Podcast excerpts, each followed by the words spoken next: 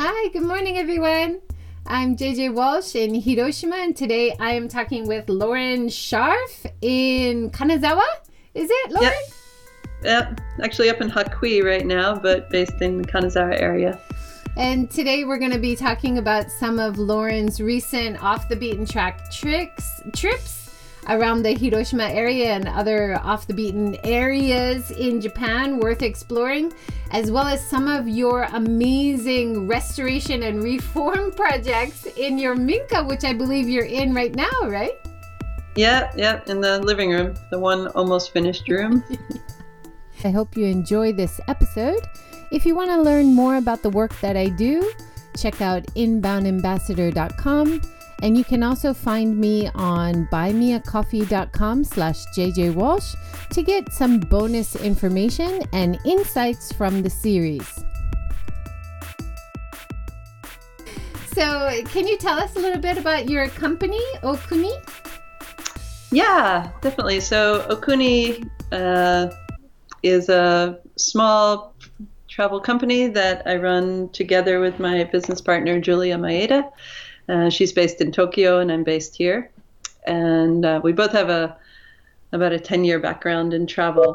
And we both also have a passion for more of the off-the-beaten-track destinations, as you mentioned.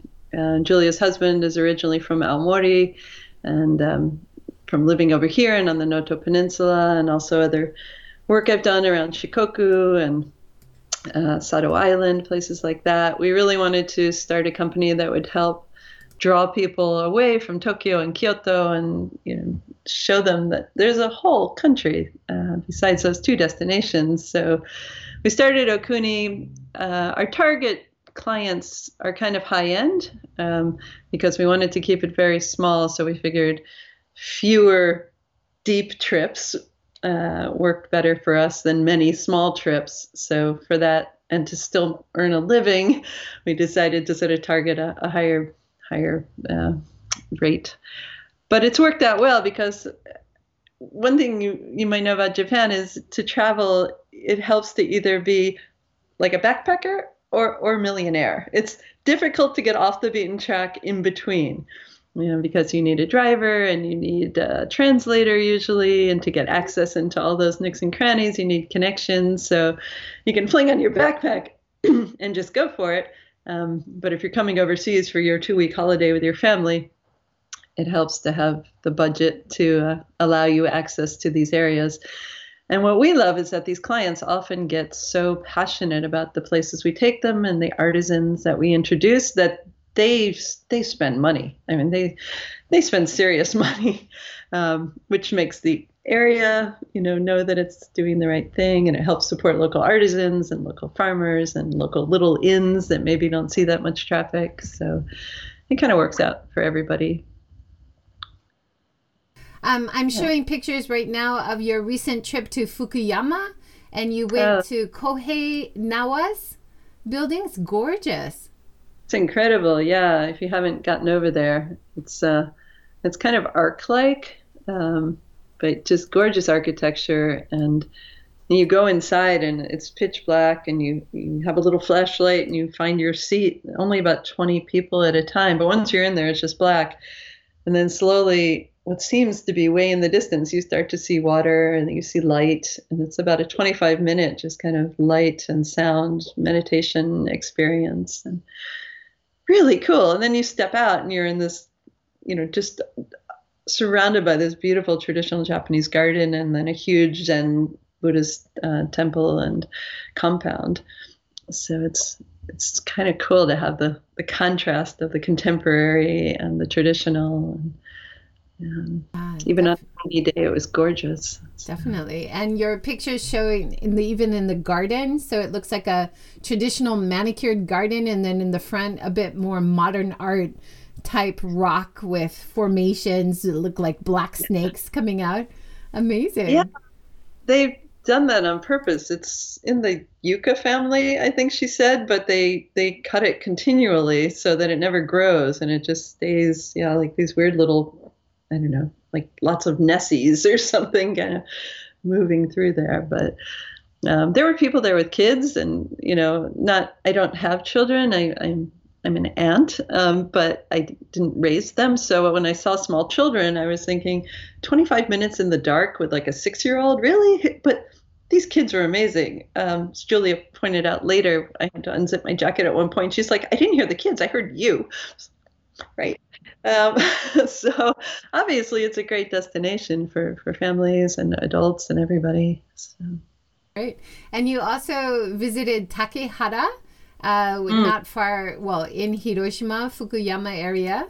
It looks beautiful right now. Like Kyoto, it's a great time to visit when there's a lot less people. Yeah, basically. The streets and everything look amazing. Yeah, it was. I had no idea. I didn't even know the name of the town, and we went to visit one specific property, Nipponia, that's recently taken over some of those old houses and done a beautiful job. But we had some extra time, so we were just walking the streets, and yeah, so much old traditional architecture, really beautifully kept up. So.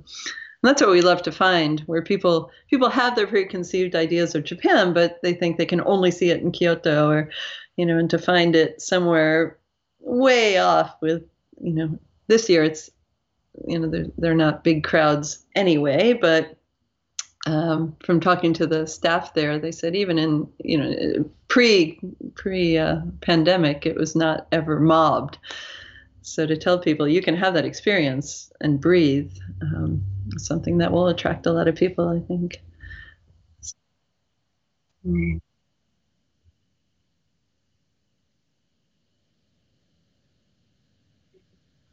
Yeah, we went there too. That was a bit surreal. Like I had heard of Rabbit Island, but only Rabbit Island. I didn't know the history, and so. One of our guides is also based in Onomichi. He's an American. And so the first night when we got to Onomichi, he said, are you going to Rabbit Island? And we're like, no, rabbits. And he's like, no, but there's this amazing history there of where they used to manufacture poison gas. And then it just all just came to a stop at the end of the war. And somehow rabbits arrived and proliferated. So now you have this contrast of all these little cute bunnies hopping all over the place against this background of these empty, abandoned factories and laboratories. And it's a little surreal and very Japanese, I think, to turn something like that into a tourist destination.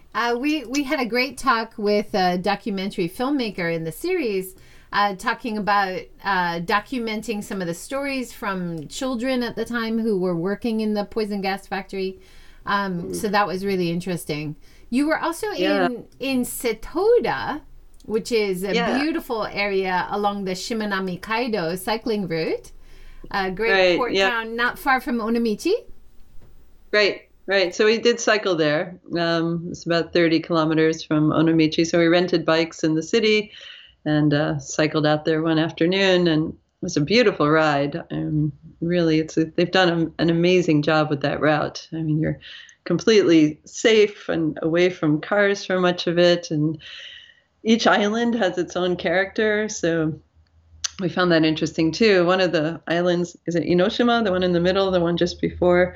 It's very industrial, either factories, and then you get some agricultural farmland, but even that's really interesting. It may not be, pristine, scenic, natural beauty, but it's kind of cool as an outsider to come in and see, what's going on in the real world and all these places. And then you cross over to the next island and suddenly it's farmlands and little houses and little towns. And we only got as far as Setoda. We'd like to come back and go all the way to Imabari. But the guide told us the further you go, the more natural and more scenic and more beautiful the ride gets. So. Wow. I've been many times and discover new things every time. It's always worth going back and exploring a new part of it. You also stayed in this amazing new hotel, which is a restoration of an old, very old house. How was that? It looks amazing. Yeah, the Azumi Setoda. Yeah, it was amazing. It's apparently the newest project from Adrian Zecca. He's the original mind behind Aman, the Aman properties. And so it's very contemporary. The restaurant and the lobby are in the old restored house, so it has an old minka feel. And then the 22 rooms are in a new build. but very traditional, very minimalist. It definitely has that Aman vibe. The food was out of this world. I mean, seriously, one of the best meals we've had in Japan, which is saying a lot because we get to eat a lot of amazing food. The chef was trained in Kyoto, but he draws from a Southeast Asian palate. So just the flavors, and then everything is local. The fish, the vegetables, everything is local. So that combination was just dish after dish. It was amazing and very reasonably priced, actually, which was a relief because we ate a lot. But yeah, I would highly recommend that for people looking for something it looks amazing, and it falls into your love of restoring minka, which we'll talk about your experience in a little while. You were also in Onomichi. Mm-hmm. It's nice to visit. We were there not long ago. I think we're going again tomorrow. But again, there's lots of new things to discover every time. Yeah, I really liked the feel of that town. It had this really laid-back vibe. The people were really friendly and relaxed. A lot of younger people, Japanese people seem to be moving there. I guess they have some projects where you can basically take an empty house, either for little or no money, and if you renovate it, you get to keep it, just trying to draw people away from the cities. So we met this wonderful young tea master, Genki, tea shop Gen, it's called. And he has his own tea fields. He does everything himself. He's basically kind of a one-man show. And charming little tea shop where we did a tasting of like 7 different kinds of natural teas that he brews. And the bike guy, like I said, another young, energetic guy, just, really fun. The guide I was mentioning, Peter, has a vintage clothing shop there called Tastemaker, right on a corner in an old building. Like a lot of old American clothes from the 60s, 70s, and 80s. So it's sort of nostalgic to walk into his shop, and just a really good and great food. Really good food. So definitely worth a visit. And we stayed at a beautiful property there too. I guess there's 2 properties under the same management. There's the Hotel Log, which is a renovated, well, here we call the mansion, but an old apartment building. They renovated it from a, what did they tell us? Like a 40 apartment building into a 6 guest room hotel. Very minimal. I mean, beyond minimalist. The 6 rooms are just shoji. Essentially, you're in a white shoji box. So not for everybody, perhaps, but cool. And for people into architecture, the whole project would be interesting. And then next door, they renovated 2 old traditional houses in minka style. And you rent the whole house. So it's sort of a one-party rental. And they did a beautiful job with those too. So if you wanted the experience of living in a real traditional Japanese house for a couple nights, that would be a great option. It has a full kitchen, everything. So what's interesting about Onomichi, we found, is that over half the city is on that hill that has no road access. So you walk. It's 100 steps up to the hotels and the people who live there. There's some access where it's smooth, so you can push a bike or push a cart, but a lot of it is just step access. And oh my gosh, we're watching these, 70, 80, 90-year-old obachans, getting home, going up their stairs. No wonder you live forever. I think that might be part of the reason why a lot of the housing areas have kind of been abandoned, because there is no road access. It's a little bit more difficult, especially for older people, perhaps, who can't drive right up to their house or have stuff delivered right to them.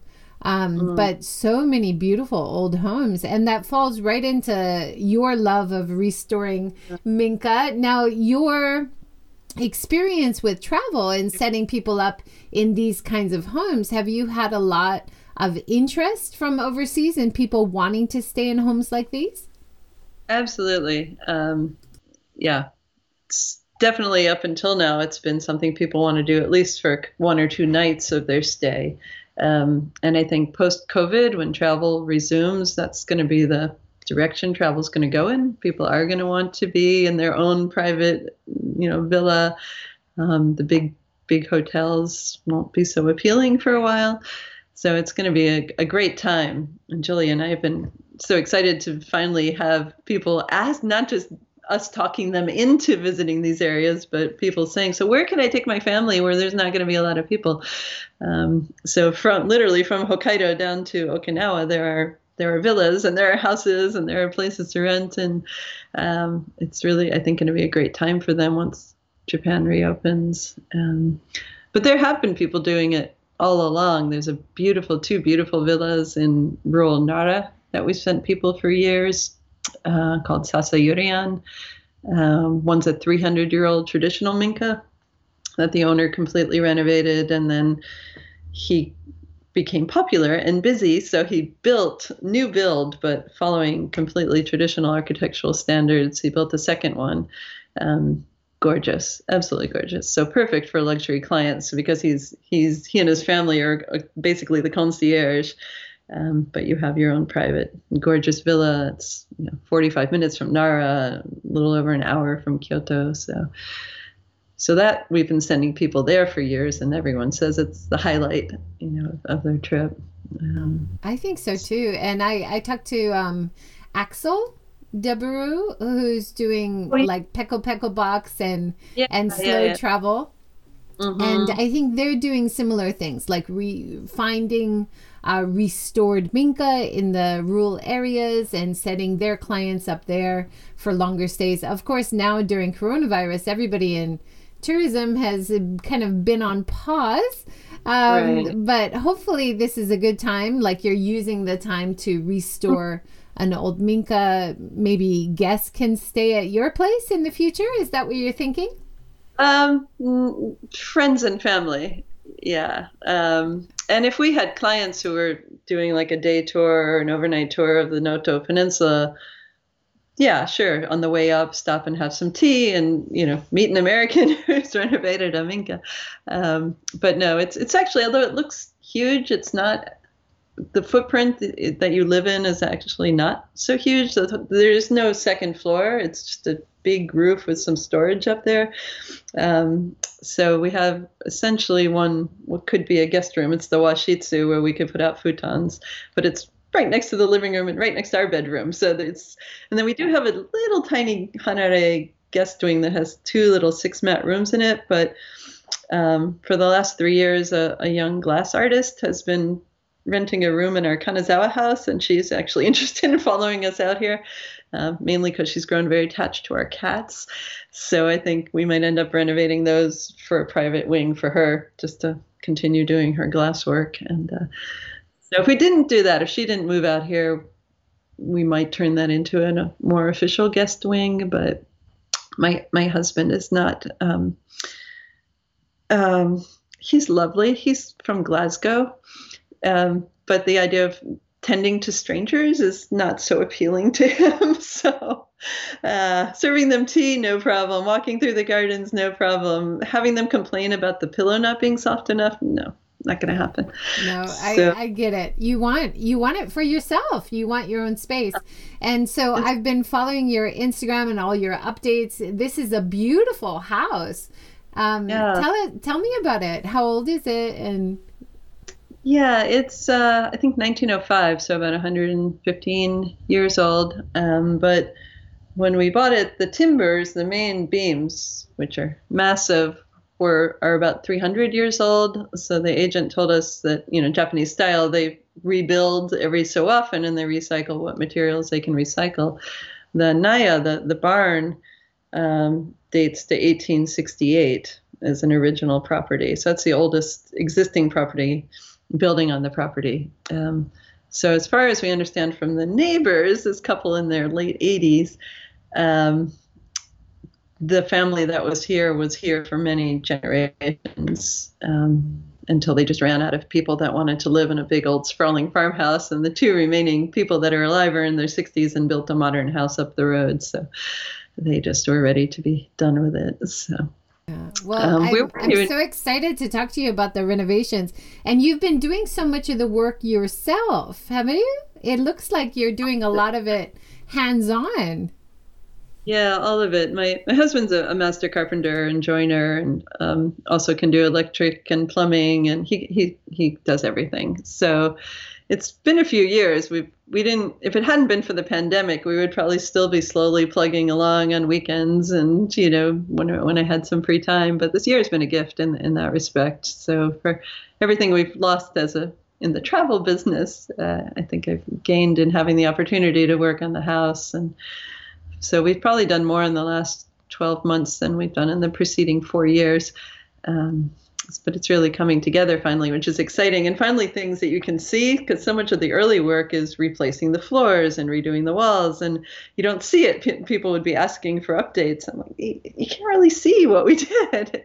It's taken weeks, but you can't see any of it. So now finally it's like, I made this shoji, or I built this cabinet, or it's nice to have some visual. I'm showing pictures from your attic, and we found this too in buying an old house. How impressed we were, and I've talked to Asby Brown, who's an expert in carpentry and Japanese traditional techniques, about how everything is fitted together without nails. And you discovered this in your attic too. It's really impressive. Yeah, I did a post a while ago of like 6 joints around the house that are just traditional Japanese joints. And yeah, there's not a nail in the original structure of the house. They had a big renovation in the late 60s, early 70s, when they added a modern kitchen. What had been an open engawa, they turned into a hallway, and that's actually when the hanare was built. So I think at that point there must have been in-laws moved in, the son and the wife must have moved in, they needed more space. So that section it looks traditional, but it's a more modern build below the surface. But yeah, the main house is pretty solid. and it was so dry. And that's the other thing. It stood here all this time, and yet not a leak, no moisture, dry as a bone underneath. And traditional Japanese style, it's just posts sitting on rocks, sitting on dirt. You know, you look underneath there and you think, my whole house is sitting on these rocks. But it withstands everything. And we have earthquakes here. There was a big one about 10 years ago, but it seems okay. Knock on wood. Seems okay. You did in the attic was to add insulation. Have you noticed a big difference once you put the insulation down? Huge difference, both in winter and summer. So in the winter, it certainly keeps all the heat from going out. And in the summer, it keeps all the heat from the big tile, black tile roof from coming down. And we have big ceiling fans, both in the living room and in the kitchen. So that really makes a difference as well. We're mainly heating with wood. We did put in a kerosene heater, permanent one, more to just sort of keep it at about 12 degrees, I guess that went around 50 Fahrenheit overnight, or if we go out of town, so the cats don't freeze to death. But basically we plan to heat with wood, and there's so much wood in this area. It's kind of a never-ending resource. And I love the smell of wood stove. When we lived in Alaska for 14 years, and it was only wood heat up there, which keeps everything dry too, which is nice. I've seen a lot of beautiful, is it steel or iron wood stoves that are in the house, and they kind of heat up a big area because of they're quite efficient. And if you're using local wood, it seems like a more sustainable choice too. Yeah, no, absolutely. And we also learned from a friend who's lived here a long time, kind of a Japanese outdoorsman. He makes his own logs out of bamboo, because he lives in a sort of bamboo forest area as well. So he'll take the bigger ones, and then he'll split smaller ones into pieces, stuff them into the sections of the bigger one, and it burns like a log. So even if we ever were to run out of wood, which seems unlikely, we also have a big bamboo forest behind us. So I think we'll always have something to burn. Plus the massive pile of scrap wood from this project. Yeah. I've heard that from a few people in the series talking about remodeling old houses, that you usually have quite a lot of scrap wood once you do some remodeling, and that'll keep you in wood burning for a while. Now, you did a really interesting comparison talking about renovating versus restoring. So you you did a lot of doors work, the sliding fusuma. And you added insulation to some, did you?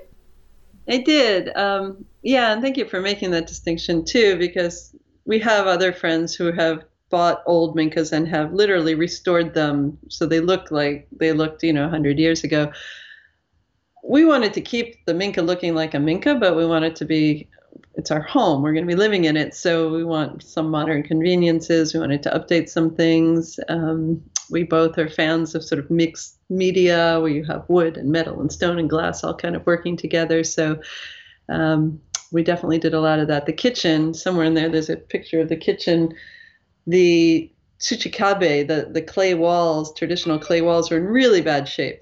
And my husband had tried to stucco over them, but they were just crumbling. And we thought originally, well, we could, remix the mud and then put on the special glue stuff. We could redo it all, but it was also a little bit of a dark room. Sorry, my phone's being so noisy. Then he got the idea of putting up tin. So we got the corrugated tin that you would normally use for a house or a roof and put it in the upper area of the kitchen. And it did two things. It allowed in a ton of light. So now the kitchen feels really light. The light reflects from outside. It reflects from the overhead lights. And it also gives it a kind of retro modern look, which is kind of interesting because we still have all the heavy beams and we opened up the ceiling. So you see the big roof beams, but then you have this contemporary, covering on the walls. The floors are traditional, the original floors that we pulled up, put down insulation, and then put back down again. So it's the original wide plank wooden floors. So it's very mixed, the kitchen. The fusuma you're mentioning, because the washitsu, the Japanese room that we're leaving as a Japanese room, butts right against what will be our bedroom. So both for insulation heating-wise, but also for sound, I wanted something thicker than a traditional door. So we went and... Thank you. My husband. I went and got like half-inch felt in a big roll, a huge roll of this stuff, and cut out each little square to fit into the skeleton of the fusuma. And then I had actually planned to paper it, but I got that far and Patrick came in and he's like, "Oh, that looks really cool. You should leave it like that." I was like, "Really?" And I sort of stepped back from it. I thought it does look kind of cool, but I can't just leave it open. So we went and got full sheets of plexiglass and little tiny nails, nailed the plexiglass over the whole thing. So you can actually, it works. You can stand in one room or the other and talk in a low voice and you don't hear. Whereas with just paper, it's... So that'll be nice. If we have guests, they might feel like they have a little more privacy. No, it's gorgeous. You've done a great job. And I love all the traditional washi you're using to repaper some of the doors. It's just stunning. It's all from Tokushima, actually. On another one of these off-the-beaten-track research trips, Julia and I drove from... Kagawa, we're on our way to Tokushima City, and we went through the Iya Valley, and the Awagami factory is the washi place, and they have an English website and they ship all over the world. And in one of those weird small world coincidences, we have a couple who's planning to travel to Japan in October, and we were speaking to them by Skype last November, I guess it was, and she's an artist, and she mentioned that some of the paper I work with comes from this little rural place in Japan, and she told us the name of it. We hadn't heard of it at that point. And about a week later, we got the Tokushima City invited us to come in and do a 2-day inspection tour. So as soon as we mapped it out, we realized we were literally going to drive right past this factory. So we went in, and mainly to see it for these clients, until we got into the shop, where we spent an hour and a half. If Julia were here, she would say, "We spent an hour and a half." I got a little overwhelmed, and there's just so much to choose from. So yeah, I ended up buying like 7 different kinds of washi. I didn't have any plan for them at the time. I just knew they were gorgeous and I'd find a way to use them. Well, you've done a beautiful job. We have a great comment here from Wendy on Facebook. Thanks for joining, Wendy. She says, what a great take on a kitchen. So clever. Honoring the original and making it modern and livable. Yeah, the kitchen restoration's awesome. Thank you. Yeah, we found an old, a new retro refrigerator as well. So it's small. We try to eat as naturally as possible. So the house we're in now came with a pretty large refrigerator, and it's filled with junk, as most people's refrigerator. The more space you have, the more crap you put in there. So we thought if we force ourselves to limit what's actually going in our fridge, maybe we will get away from that. Yeah, so that's kind of the. You've really like opened up a lot of natural light by having kind of new windows above, or how did you do that? Is that a skylight? Yeah. Patrick put in 2 things. He put in the one window you can see, and then he made a new roof out of more of the corrugated, but heavy plastic corrugated that people use like on their garden sheds. 2 layers of that, but for insulation, he's very big on insulation. About 6 inches of thick bubble wrap.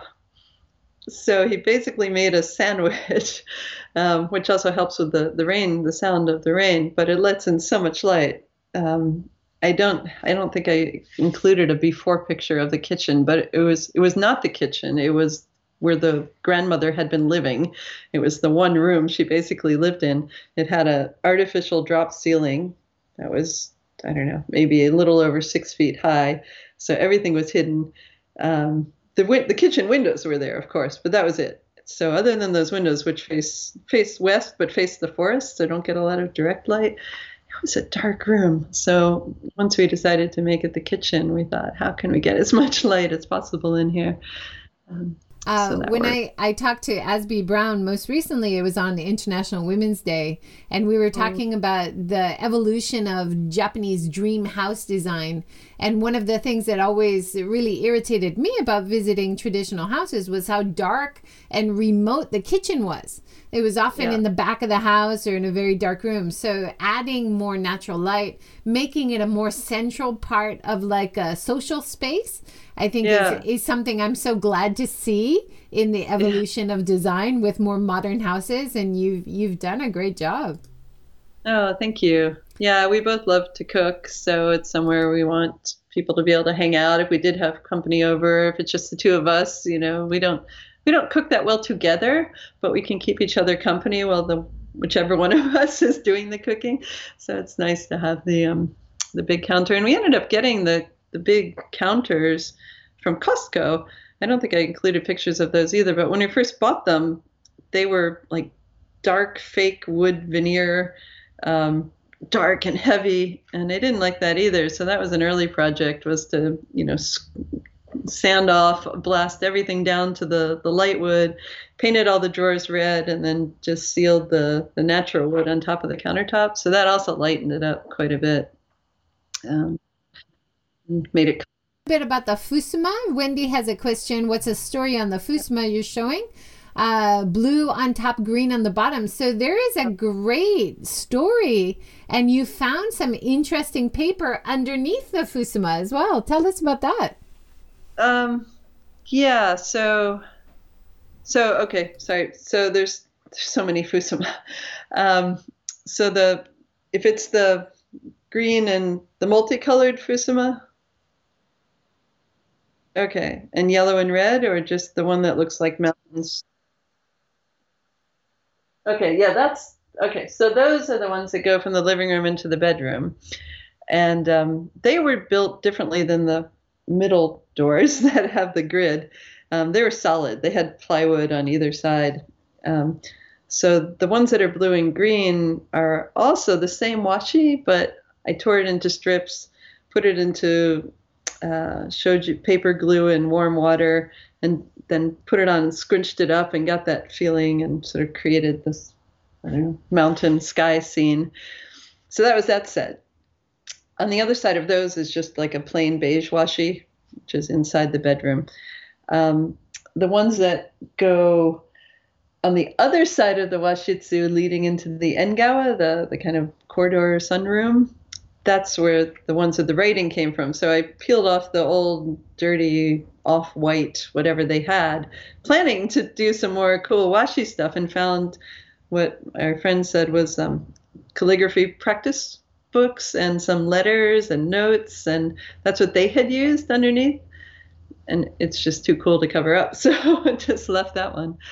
And then on the reverse of that is the blue, green, red, yellow, white washi, which is what you see as you drive down our driveway, because it's glass doors along the front. So you see all these bright colors as you're coming towards the house. So it's kind of a cheerful first sighting of the house. And that's all from the washi paper shop in Tokushima, is it? Yeah, Awagami. It's all from Awagami. That's wonderful. Yeah, I'm so glad we stopped in there. Yeah, the only washi that is local to Kanazawa is this that I'm placing here in the living room right now, and I think it shows up in a picture or two, where it looks like a perimeter of washi and then four clear squares in the middle. That washi I got at a shop in Kanazawa.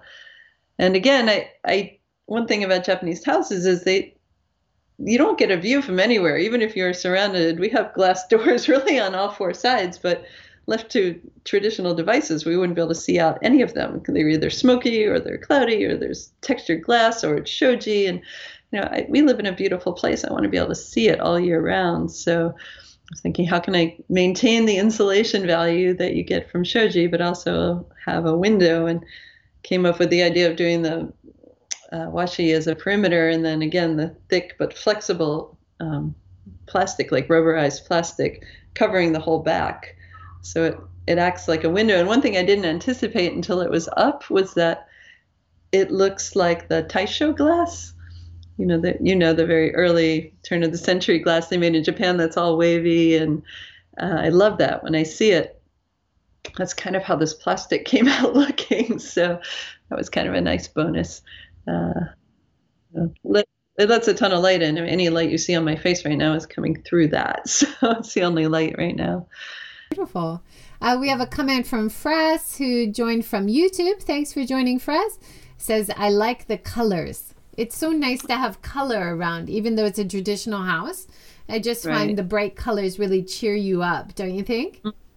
Yeah, because it's basically, now that we've stained everything, it's dark brown and white is the palette of this house naturally. So we got the sofa, which is really colorful, and then just touches of color everywhere else we can put it. I don't... Like, as much as I appreciate the aesthetic of, say, an Aman property, it's not something I want to live in 24/7. I like color, and Patrick is crazy about color. I mean, it was one of his like rules, because the design was pretty much up to me. He's like, just don't make it boring. No beige, please, no beige. Okay. You've kept the original wood floors, but you've buffed it up. Have you added like a stain or something? It looks really dark black. Very shiny, yeah. Almost maybe dark brown, you said? Yeah, it's actually a new floor. This room was all tatami, and underneath it was a thin subfloor, but it wasn't in great condition. So somewhere in all those pictures you can see where we actually stripped it down to the original beams and joists. We found an organic termite spray that we treated everything with. And then Patrick just started building back up again with a layer of, the black felt, the heavy black paper, and then a layer of plywood, and then the strips. Then we put in 4-inch insulation, then another layer of plywood, and then we laid the floor. And this floor was milled just about a mile up the road. So it's locally harvested kind of cypress wood and milled just up the road. We would have liked wider planks, but it's hard to get the wide planks. So we settled on I think 4-inch, 6-inch, 4-inch, 6-inch all the way through. And then covered it with paper for about 3 years and worked on it. So it got it got the hell beaten out of it, actually, for 4 years, 3.5 years. And we finally took off the paper, and I had some extra pieces of it. So for about 2 weeks, I was just doing staining tests. So mixing different, try this. Finally got what I wanted. And then sealers. So same thing, sealing. Finally got what I wanted. And it was about a 2-week project, because there were 2 layers of stain and then 2 layers of sealer with a couple days to dry in between each one. But yeah, the result is that it looks like an old floor. So that's gorgeous. And it looks like in one of the original, you said replacing main floor. Originally, did it have a irori, like a inside cooking area in the middle? It did. So almost where I'm sitting actually right now, kind of the left side of the living room. But it was the old one. So it was crumbled. I mean, it was beyond saving. So we toyed with building a new one. But again, it came back to wanting the house to be functional, and it just wasn't in a convenient place for how we envisioned using the living room. So when Patrick put in the floor in the engawa, in the little brightly sunroom there, he did leave. There was a smaller one, like the kind you'd see for tea ceremony size. He left, and it was in good shape. So he left that one. So we have floor that covers it, but we can pull that up, and it has we have the sand in it, and we can put the pot in it. And so someone could come and do tea ceremony, or we could put a little hibachi there. So that's the only one we kept. Every room had one originally, but mostly they were in just 80-year-old, 100-year-old condition. And I love them. And if we were running an inn, I probably would have kept one, because it would have been such a draw. But for real life, they're not super practical. So. And it often fills the room with smoke, which is not very comfortable to be in, right? Exactly. It was about a 3-day project cleaning the beams from 100 years of creosote. Right. So, yeah. One really interesting feature, which was also in our house, but I'm really sad that we didn't keep it, is very steep stairs, which underneath is like a storage space. Yeah, and we ended up getting rid of ours, and because it was the only stairs, we had to replace the staircase. But you've kept like the storage bit, and it's gorgeous. Oh, did you get rid of it? No, but Patrick just built it like 2 months ago. Okay, it's all him.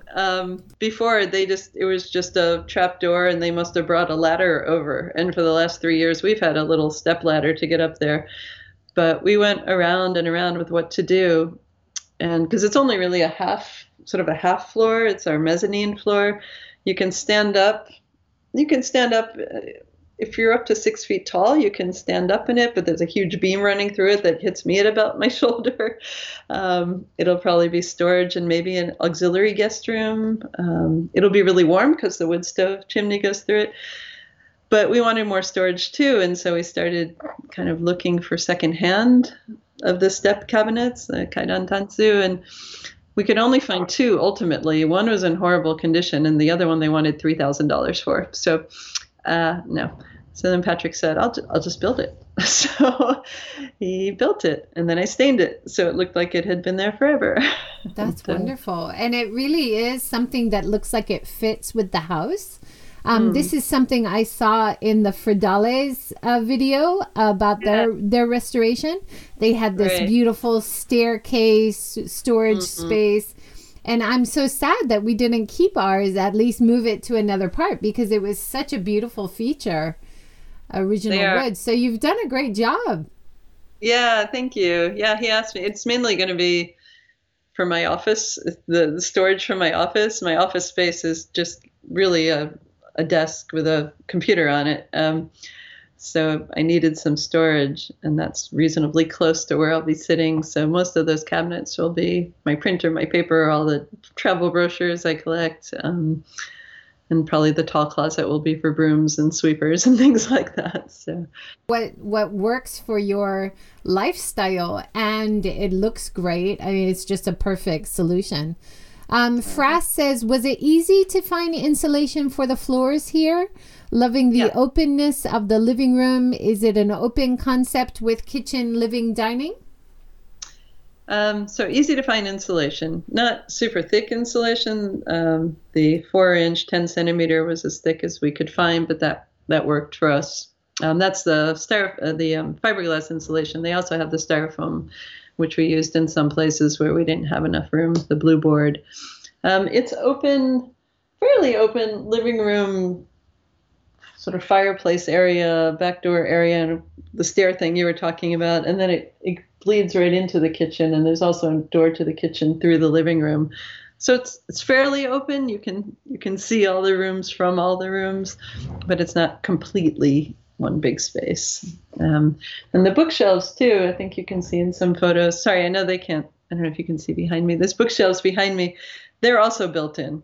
Originally, those were all fusuma as well. It's actually 3 small rooms behind me and then the main living room area. And they all had fusuma on all sides. We have so many doors in our storage right now. So we took all of that out and then built in a full bookshelf. That's what's on the other side of the staircase thing. And then on this side is a half-level bookcase. But again, he used thick wood, and then I stained it. So the idea was that it looked like it had been part of the original house. Gorgeous. And I love a lot of the antique features you've either collected from other places and added. You have these like burgundy, red, and glass design doors, which you ended up using in front of a closet, it looks like. Yeah, and they matched the house so perfectly. We can't remember where we found those doors. It was that long ago, but they were sort of 4 narrower than a traditional Japanese doorway size door, just stacked up in the back. They were gorgeous. We knew we'd find a place for them.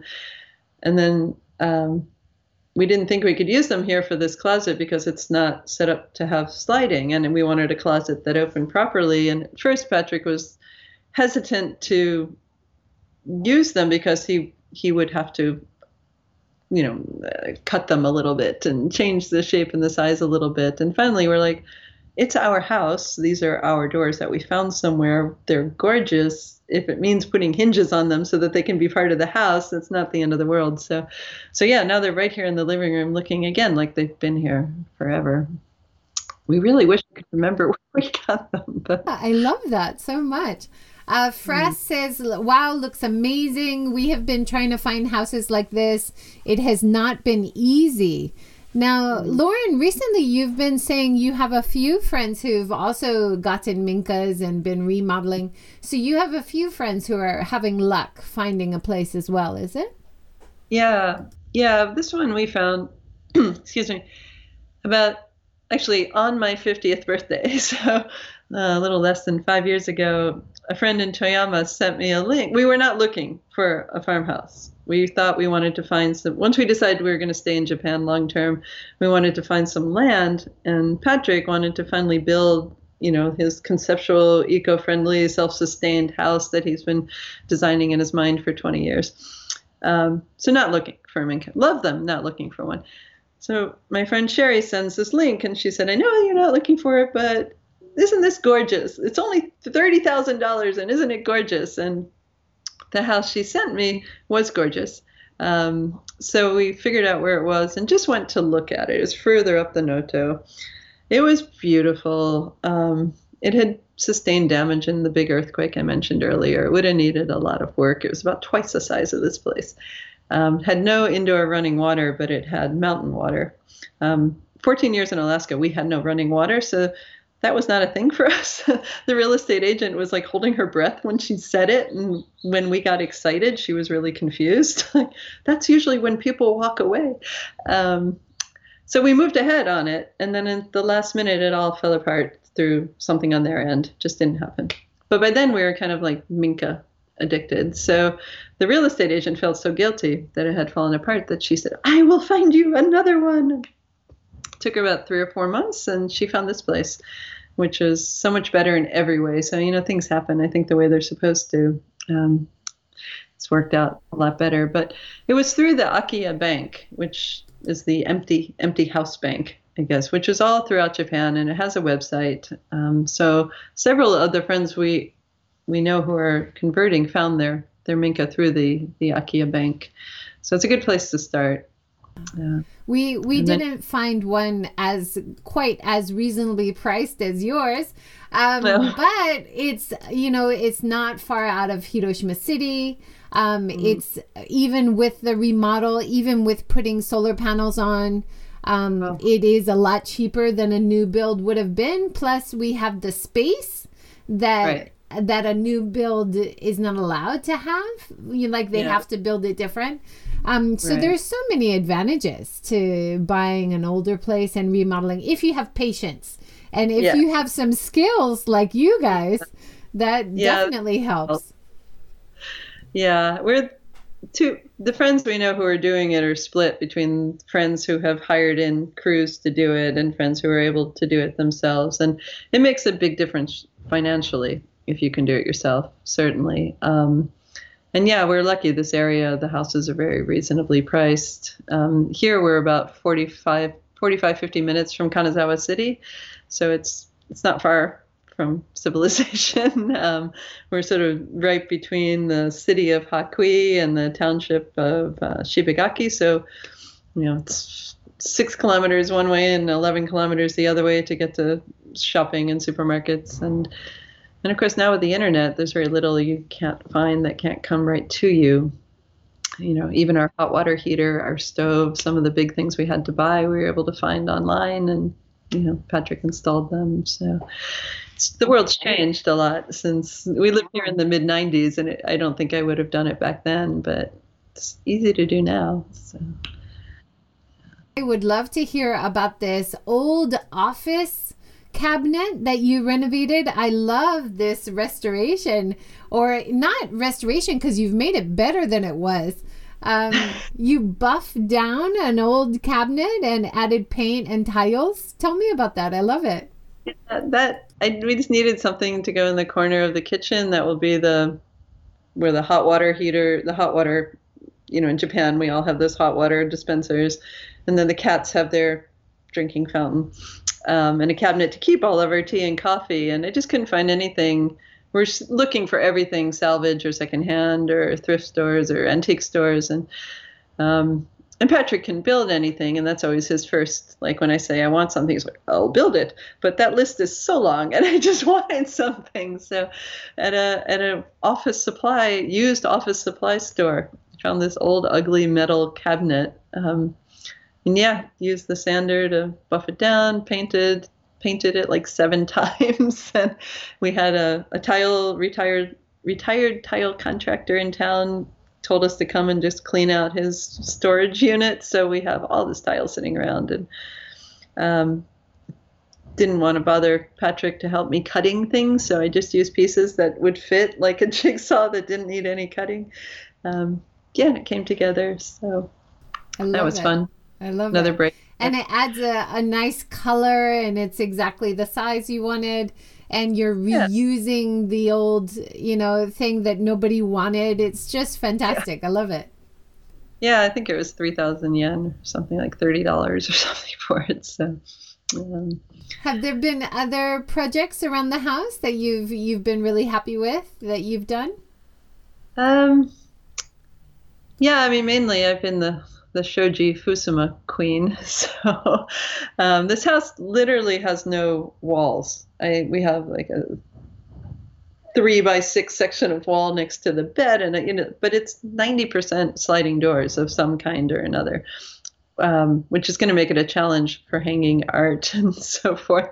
Almost all of our art will be above the perimeter in all the rooms. So the doors were probably 2 months of work getting through everybody. And then the staining was a big thing. The kitchen cabinets were a big thing.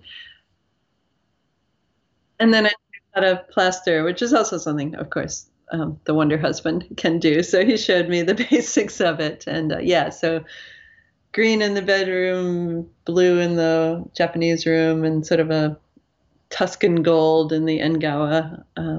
Did all of those. That was fun. You feel that the next day, but that was fun. Yeah. Did you find a nice place to get color for the plastering? Because I did our walls as well. Orange. I found a nice company that had colored, like natural colors, but a bit brighter. Yeah. It looks like they found as well. The same company. They come in little plastic things online, and the green came that way. We found one product that comes in a range of sort of mostly subtle, boring colors, but the green was okay. And then to the others, we just used their cream and I added the blue. And I wanted the Kanazawa blue originally, which is this really intense aquamarine blue. But after spending $200 in aquamarine and still ending up with that color, we decided we liked that color and it was going to stay that color. And it does fade. It does fade over time. I did buy some in plastic, but it was really bugging me to have all that single-use plastic. So I did find one company that would ship it already mixed. A box. So there was just one plastic bag that it came in. So I think if you search around or mix your own, if you're handy, you can save on all the plastic packaging. You've also been restoring these beautiful wooden trunks. The nagamochi, the traditional storage trunks. Yeah, the house came with 4 of them in different sizes and shapes. So one I did recently is sort of a medium-sized one, probably 4 feet by 2.5 feet. And, excuse me, just cleaned it up and then linseed oil, covered it all in linseed oil. So that'll be, it sits right in the bedroom, so it'll be probably where we keep the bedding. And Japanese houses tend to be short on closets. Those trunks will come in handy. Oh, bless you. And it looks like the picture I'm showing, it has a beautiful circular window behind it. Gorgeous. Patrick built that too. So that space was actually where the butsudan was originally. What's now our bedroom used to be their part of their traditional Japanese room. So there was a huge butsudan that they took. So it was just an alcove. And I've always loved round windows. And I was on one of my trips a couple years ago. I was gone for about 10 days. So while I was gone, he put in that window. The glass is actually from a coffee table that he found at a secondhand store. And he just framed it in and plastered it in. And then we found at another antique store perfect shoji windows that cover it, fit it perfectly. So that was nice. That was just sort of everything came together. It's so beautiful. Maybe another service that you can offer is helping people find pieces for their minka restorations. You guys are so good at it. You found so many and built so many beautiful pieces. Amazing. Yeah, we're both kind of something we've had in common since we met is secondhand store scavenging. It's definitely Patrick's favorite hobby. Like if he gets a day off, he'll just take off in the truck and do the rounds. Whenever we go anywhere, we're just down visiting friends in Takamatsu, and we told her that we would probably like to do that. So her father's retired, so she kind of gave him the task of tracking down all the cool shops, and we found some great stuff down there. I mean, we found what my desk will be is an old Japanese sewing machine, the old traditional iron treadle table. So we'll just put wood on top, and that will be the basis for my desk. So it fits quite well with the feel of the house. The seat's an old single-seat piano bench. So it's sort of this old heavy-duty wood with this old velvet seat, and then it lifts up and it has storage inside. Those both came from Takamatsu. One of the sheep that I mentioned earlier came from Takamatsu. We've just been over the years collecting things. It's the beauty of having storage. Not always knowing where they were going to end up, but liking them and figuring we'll incorporate them. Yeah. It looks like you're putting down wood tiling on the floor of the bathroom as well? That was, the bathroom, right. Those are teak 12 by 12s. We originally were going to tile, but there's no way to retro subheat the floor. So I was like, bathroom floor is going to be freezing. So then we saw those at a home center. They're meant for an outdoor deck or like to put on your patio or something, but they fit together really nicely in this way. You're standing on wood when you're taking your shower. So the only thing we kept in the bathroom was the original tub, which was this crazy blue resin kind of, it's fun. So we decided to keep it and then just modernize the bath around it with tile. It doesn't look bad. It doesn't look like a bad tub.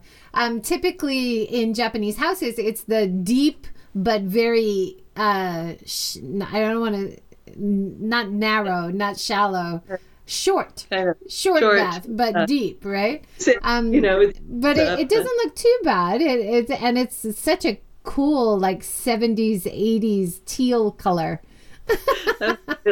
Absolutely. So we decided just to keep that, and we've lived with a similar bathroom in our rental house in Kanazawa for all these years, so we're very used to it. And it's nice because the water does come up to your chin. It's deep enough that you can't stretch out, but you are fully immersed, which is also really nice too.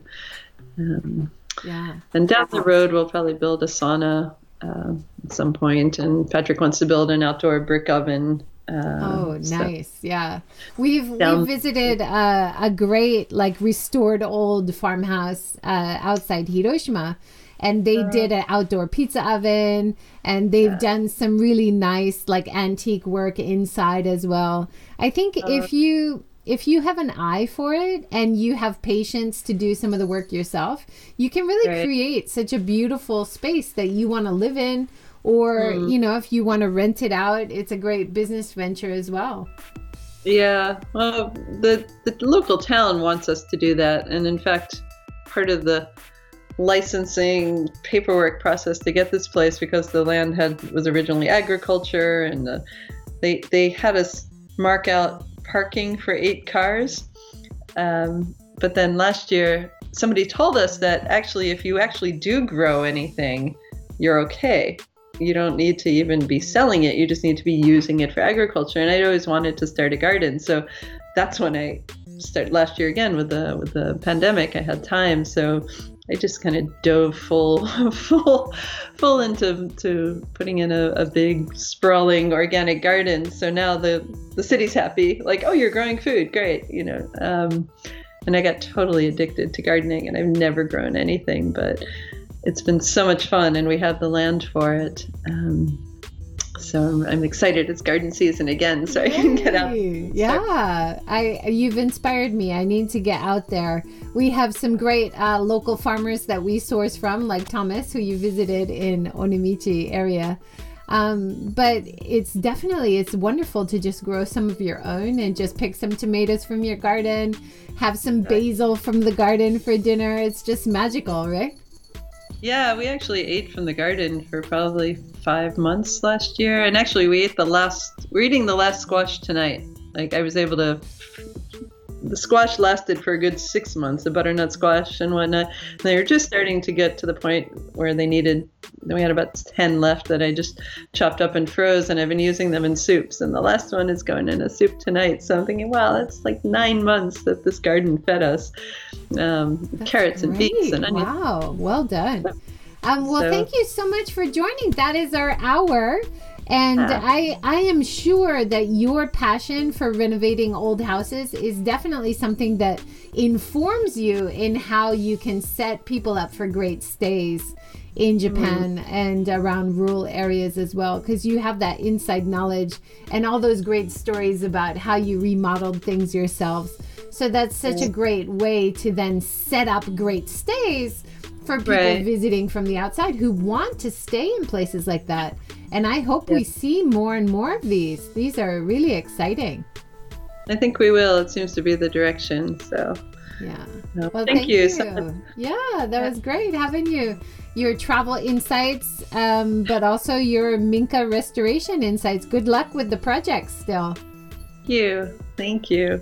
We're looking forward to living here. Yeah. So anyone who wants to keep up with your travel insights and your restoration projects, have a look at Nippon Discovery on Instagram. Is that the best way for them to keep up with it? Yeah, right. Traditionally, it's all Japan travel, but this year, of course, there's been not that much of it. So it's a balance between the minka, the gardening, and the traveling. So, yeah. Wonderful. And then hopefully next time you're in the Hiroshima area, we can meet up for a coffee or a walk or something. Absolutely. Julia and I both, we feel like we just scratched the surface, so we will definitely be back down there. Wonderful. And I'd love to come visit your minka too someday. Anytime. Right. Well, thank you so much, and thank you everybody for joining and for your great comments and questions today. We don't have a talk tomorrow, but on Friday, I'm talking to New Zealand guide who's based in Auckland, Louise Poppy, and we're going to talk about sustainable travel options in New Zealand and how they might inspire some more sustainable travel ideas for Japan. So kind of a new kind of talk we're trying on Friday. Great. Yeah. Thank you so much, everyone. Have a great day. Bye-bye. Bye.